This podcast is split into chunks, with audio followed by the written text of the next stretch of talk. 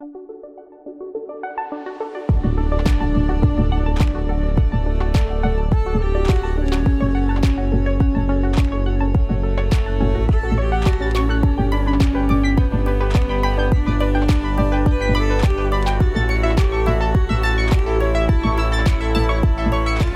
Bonjour à toutes et bonjour à tous. Je ne le répéterai jamais assez, mais c'est une nouvelle fois un réel plaisir que de vous retrouver pour ce troisième épisode de Nos vies mobiles, un podcast de Keolis qui aime passer les voyageurs au microscope afin de comprendre un peu plus les mobilités. Pour ce faire, je suis toujours accompagné d'Éric Charéron, chargé de la prospective chez Keolis. Comment allez-vous aujourd'hui, Éric? Très bien, César.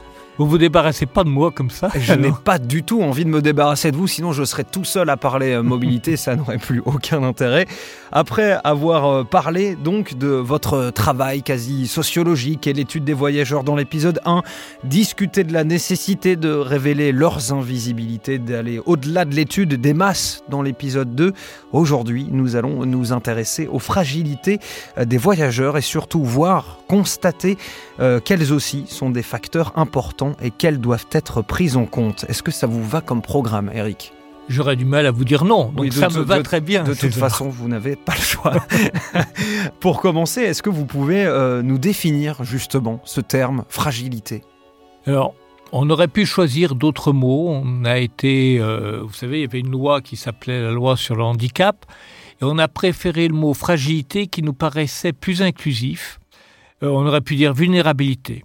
On va dire que les fragilités, ce sont les personnes qui, en fonction de leur état, peu importe, hein, psychique ou physique ou autre, vont avoir des difficultés pour se déplacer. Alors ces difficultés ne sont pas forcément insurmontables.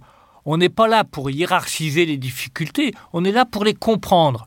Et pour essayer de dire, bah, voilà, mais il y a combien de personnes qui sont concernées par tel type de fragilité Et concrètement, qu'est-ce que ça veut dire pour elles d'être confronté à ce type de fragilité? Parce que souvent, quand vous n'êtes pas concerné, quand vous connaissez pas quelqu'un de votre entourage qui a ça, vous avez souvent une image qui est assez faussée de ce que peuvent vivre les gens.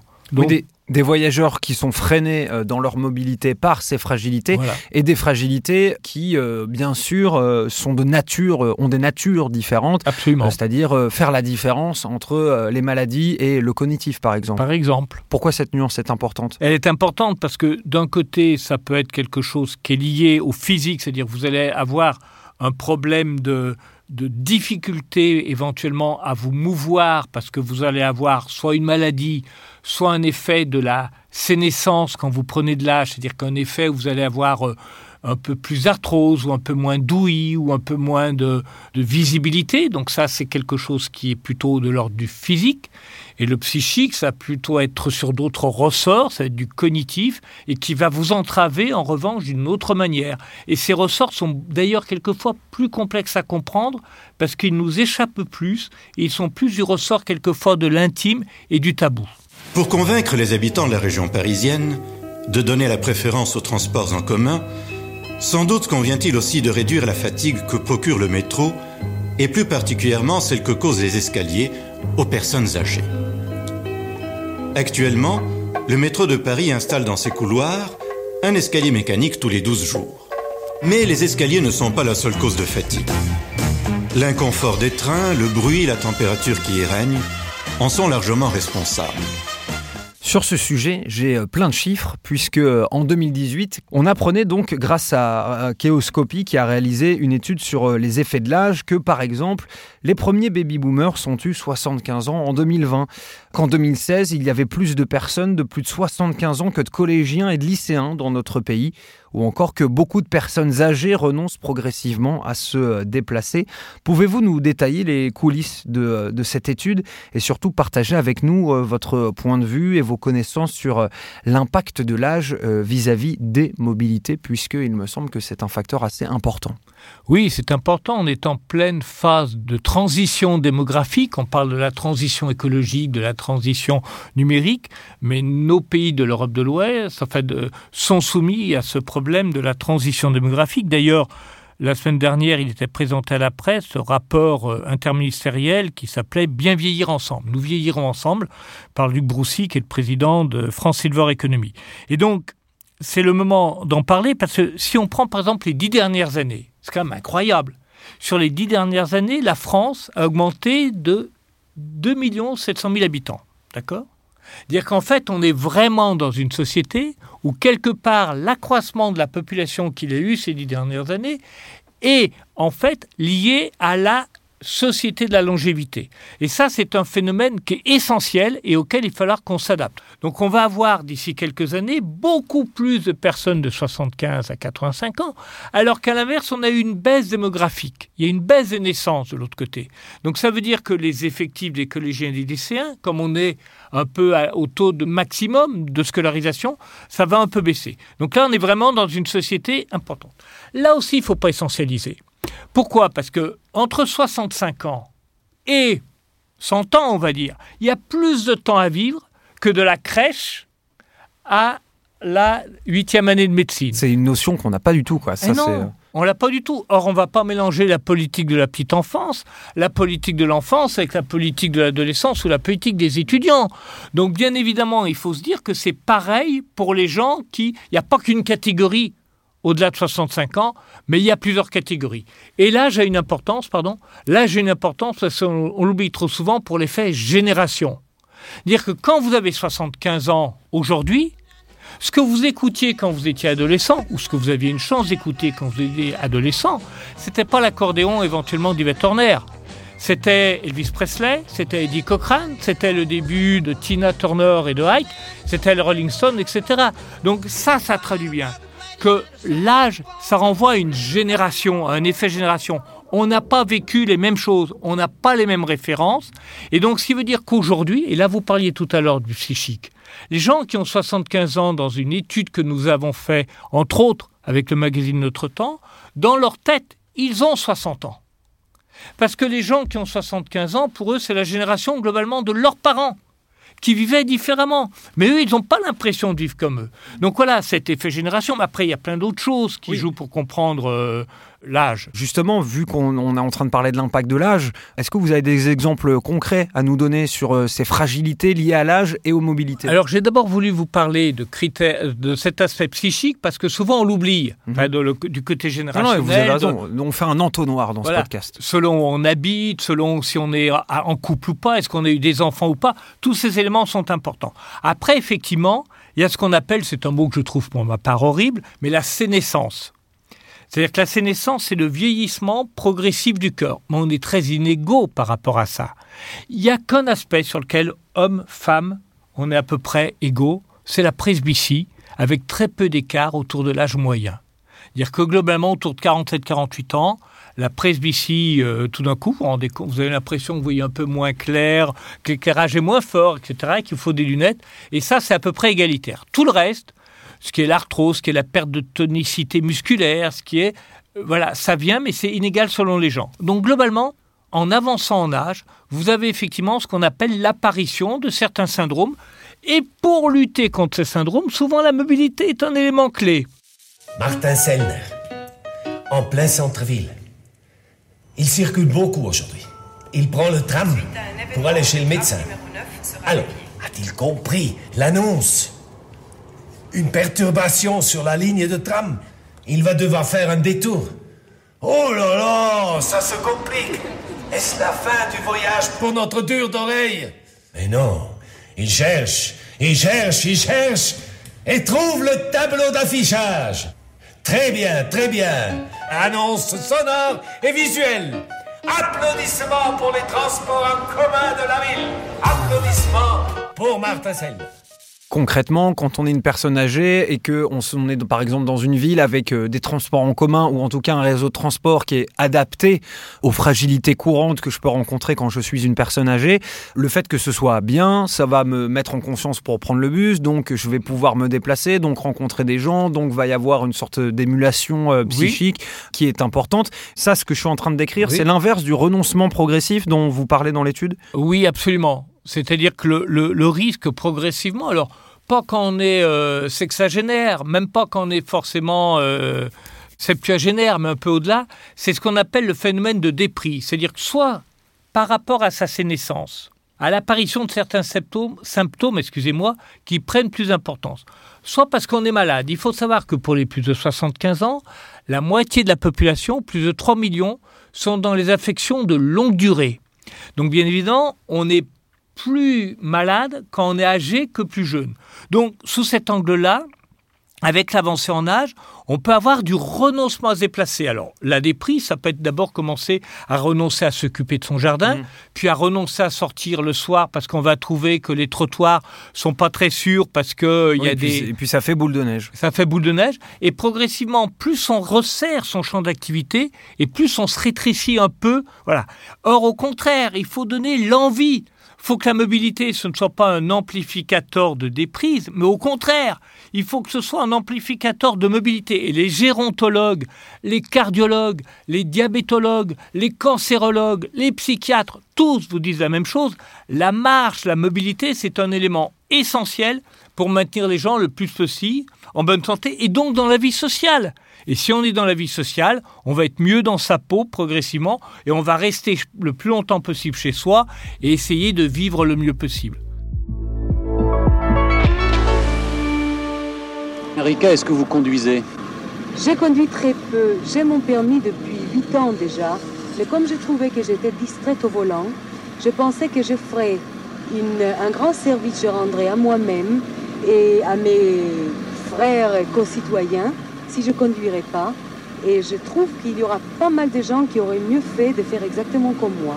Eric, quelle est euh, votre réaction à cet exemple? Je crois qu'il est assez représentatif de ce qui se passe par rapport euh, des, femmes euh, d'une certaine génération qui, pour certaines d'entre elles, ne passaient pas le permis de conduire. Donc à peu près 35% des femmes aujourd'hui qui ont plus de 85 ans n'ont pas le permis de conduire. Et parmi celles qui l'ont, et même d'un peu plus jeunes, on était dans une société, on va dire, un peu traditionnelle. N'oublions pas quand même que la possibilité... pour pas dire patriarcal, c'est ça Voilà. N'oublions pas quand même que la réforme du code matrimonial de Napoléon, la réforme du code Napoléon, elle date de 1965. C'est-à-dire que si, je veux dire, jusqu'à cette époque-là, les femmes n'avaient pas le droit d'ouvrir un compte en banque ou n'avaient pas le droit de travailler sans avoir l'avis du mari. Donc bien évidemment, quand je suis de cette génération-là, s'il y avait une voiture dans le ménage, il y a de fortes probabilités pour que ce soit plutôt l'homme qui la conduisait. Et si c'est l'homme qui la conduisait, comme les femmes vivent toujours plus longtemps que les hommes, on a donc un déséquilibre assez net entre les femmes et les hommes, vous vous retrouvez avec beaucoup de veuves.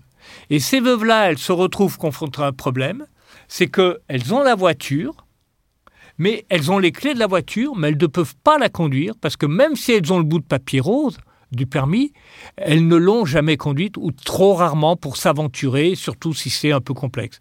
Et deuxièmement, c'est un âge où ça commence à devenir un peu difficile de se familiariser avec les transports publics quand on n'a pas l'habitude. Donc il faut là aussi une attention extrême à ce public-là pour faire en sorte de redonner de l'aisance aux gens pour réutiliser d'autres modes de mmh. transport que la voiture. J'ai un chiffre à vous proposer. Plus de 7 millions de personnes de moins de 75 ans sont suivies en affection longue durée et surtout 80 à 90% des fragilités sont invisibles. Alors avant de revenir juste sur cette question de 80 à 90% des fragilités sont invisibles, la première chose que j'ai envie de vous demander, c'est qu'est-ce que vous évoque ce chiffre? 7 millions de personnes de moins de 75 ans sont suivies en affection longue durée. En quoi c'est important vis-à-vis de la mobilité? Alors, c'est un peu une sidération, un étonnement, parce que c'est un chiffre dont on n'est absolument pas question. Hein. C'est-à-dire que si vous rajoutez les plus de 75 ans, ça vous fait à peu près 11 millions de personnes, de Français. Donc un Français sur cinq de plus de 15 ans. Et dans le protocole des affections de longue durée, c'est-à-dire des maladies chroniques, qui nécessite un, traitement médicamenteux ou lourd d'au moins de plus de six mois. Juste un ou deux exemples d'affections longue durée Oui, euh, alors les, les, trois premières, je ne vais pas faire classement entre les trois, mais c'est bien sûr les tumeurs malignes, donc le cancer, entre autres. C'est le diabète de type 1 et de type 2. Et c'est les accidents cardiaques ou les maladies coronaires graves, chacune touchant plus de 2 millions de personnes environ, et viennent après les affections psychiatriques. Mais bien évidemment, les fragilités physiques vont bien au-delà de là, parce que vous avez des personnes qui n'ont pas besoin de traitement par rapport à, leur maladie ou par rapport à, leur, euh, à leurs difficultés, mais qui sont importantes. Enfin, il faut quand même savoir que vous avez 10 millions de Français qui souffrent d'arthrose. Et donc là-dessus, bien évidemment, c'est ce que je disais tout à l'heure, ce sont plutôt des gens qui avancent en âge, 2 millions ont moins de 65 ans, 8 millions ont plus de 65 ans. Et là-dedans, selon qu'on c'est de l'arthrose de la colonne, l'arthrose des doigts, l'arthrose de la hanche ou l'arthrose des genoux, je crois que je vous l'ai donné par ordre des quatre d'importance, ben ça ne se traduit pas de la mm. même manière. Et ce que ça nécessite pour nous, c'est de se dire, mais nous qui étions passés dans le premier épisode, on était dans, et dans le deuxième, on parlait, on a dit, il fallait voir les individus derrière les, les masses et les flux. Et là, on voit bien que chaque individu est différent et que ça nous pousse à voir, à développer notre sens de l'empathie, le sens de la compréhension, pour qu'on puisse s'adapter et comprendre ce que chacune des personnes, le plus possible en tout cas, qu'est-ce que ça veut dire derrière les pathologies que les gens ont. Et pour ça, il faut du temps parce que les gens, dans les enquêtes, la majorité des gens n'expriment pas leurs difficultés. Vous avez des gens qui vous disent Moi, je prends la voiture parce que le transport public, c'est pas bien pour moi, c'est tellement plus pratique. Et au final, ils vont vous dire, au bout d'une heure et demie d'accompagnement par un sociologue, que c'est parce qu'il n'y a pas de toilette publique dans les pôles de correspondance où il faut changer pour les, alors qu'il y en a dans les parkings des centres-villes. Mais ça, ils ne le disent jamais au bout de 10 minutes. Il faut du temps. C'est ça que j'allais vous dire. En fait, vous m'offrez encore une fois une transition parfaite. Dans les chiffres qu'on a avec euh, 80 à 90% des fragilités sont invisibles. Comment on fait du coup? Et oui, parce que. Pardonnez-moi, pour, pour c'est un peu brutal comme question. Mais, comment on fait? C'est une très bonne question. D'ailleurs, la preuve, c'est qu'on n'a pas bien su faire. Globalement, depuis la loi sur le handicap hein, de février 2005, absolument nécessaire, on a été obligé de prendre en compte. Globalement, tout le monde a été obligé de prendre en compte le handicap. Mais force est de constater qu'on le voit qu'à travers le handicap visible. Et regardez toutes les signalétiques. Vous savez, les petites icônes que l'on met pour indiquer que... Les, cryptogrammes. Euh, voilà. Qu'est-ce qu'on voit? On voit quelqu'un dans un fauteuil roulant. On voit une femme enceinte, pas au bout de deux mois. Hein. Au bout de deux mois, vous n'êtes pas malade. Hein. Faut que vous ayez un ventre bien arrondi pour que vous soyez représenté sur un picto. Faut que vous ayez une canne. Ou faut que vous ayez, comme on disait pour un non-voyant, un bâton devant vous. Mais il faut quelque chose de visible. Éventuellement, on va rajouter une poussette. Le problème, c'est que ça, c'est un petit nombre de personnes. En s'intéressant aux fragilités euh, cognitives, entre insécurité, on va dire, agoraphobie, euh, claustrophobie, on, va aujourd'hui parler des transports en commun qui sont souvent une grosse euh, source de, stress, et ce pour beaucoup de personnes. Et je, sais de quoi je parle, j'ai fait des, quantités astronomiques de crises d'angoisse dans le métro dans mes jeunes années. En quoi justement ce stress et cette angoisse des transports en commun sont des fragilités importantes?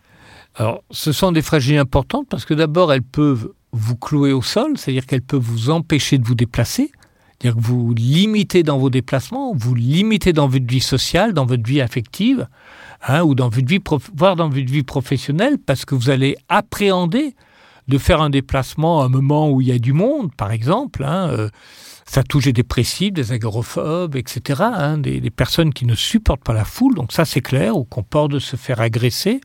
Et puis, c'est la peur que ça génère. C'est-à-dire que ça vous génère une tension. C'est-à-dire que si vous franchissez le pas et que vous le faites, ça génère une tension. Et là, on retrouve la même problématique que pour la désaturation de l'ordre de pointe qu'on avait évoqué à l'épisode 2, dire qu'il faut qu'on arrive pour ces personnes-là à faire en sorte que le transport public ait moins de monde à certaines périodes, ou qu'il y a certaines heures où il y a toujours un bon niveau de service, mais on va être moins confronté à la foule, moins de sujet à la peur, pour pouvoir effectivement continuer à l'utiliser.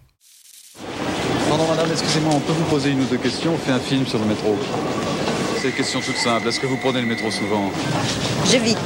Je vis. Pourquoi Il n'y a pas d'air.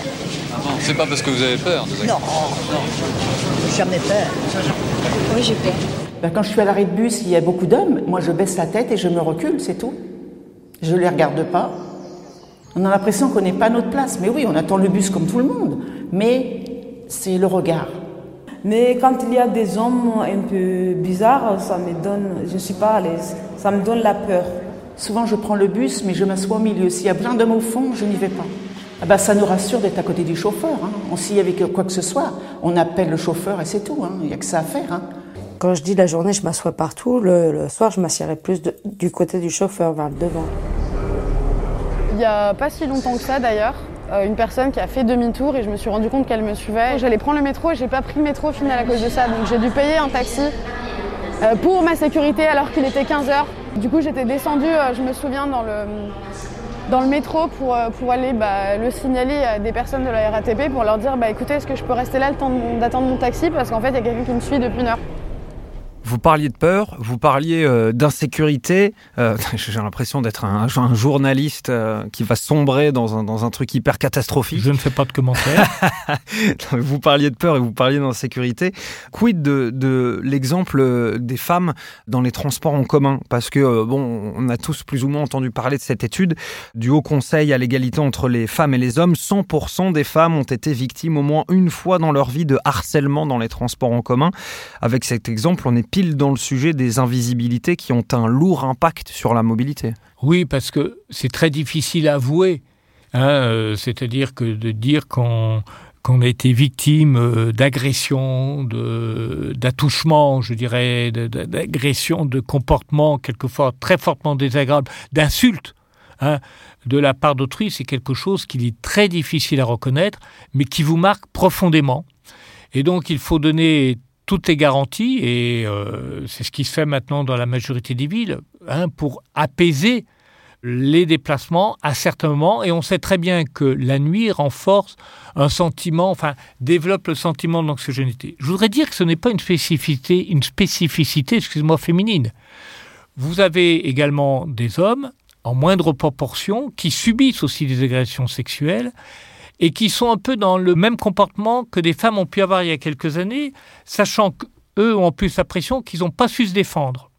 C'est-à-dire que globalement, il faut qu'on soit extrêmement vigilant là-dessus, vis-à-vis des femmes, mais vis-à-vis aussi d'un nombre d'hommes qui, effectivement, pourraient être soumis à ce type euh, d'agression. C'est quelque chose d'absolument indispensable, qui était tabou à une époque d'en parler. Il faut aujourd'hui en parler et il faut qu'on soit le plus vigilant possible, mais ce n'est pas facile à traiter. Alors je rappelle juste que plus il y a de monde dans les transports publics, plus une ville sera piétonne, hein, plus on sera dans un écosystème où les gens se déplacent à pied, etc., moins on aura le sentiment qu'il y a des zones qui sont désertes et qui renforcent quelquefois un sentiment euh, d'anxiété. Mais voilà, donc ça, c'est quelque chose de un, élément essentiel sur lequel il faut qu'on continue à travailler, que ce soit par les boutons d'alerte, que ce soit par la sensibilisation du personnel, et que ce soit par la sensibilisation des passagers entre eux aussi. Eric, merci encore d'avoir euh, été avec nous lors de ces trois premiers euh, épisodes de Nos vies mobiles. C'était passionnant, encore une fois. Je vous retrouve début décembre hein, pour euh, la suite, avec au programme trois nouveaux épisodes qui seront consacrés au territoire, au monde d'après et au transport en commun. Bien sûr, toujours via le prisme des voyageurs, on ne change pas une équipe qui gagne. On aura également du contenu exclusif puisque Eric, vous travaillez en ce moment sur une étude sur l'après Covid. On pourra donc en parler ensemble avant tout le monde. J'ai hâte. En attendant, je vous souhaite à toutes et à tous de passer un très bon voyage. À bientôt.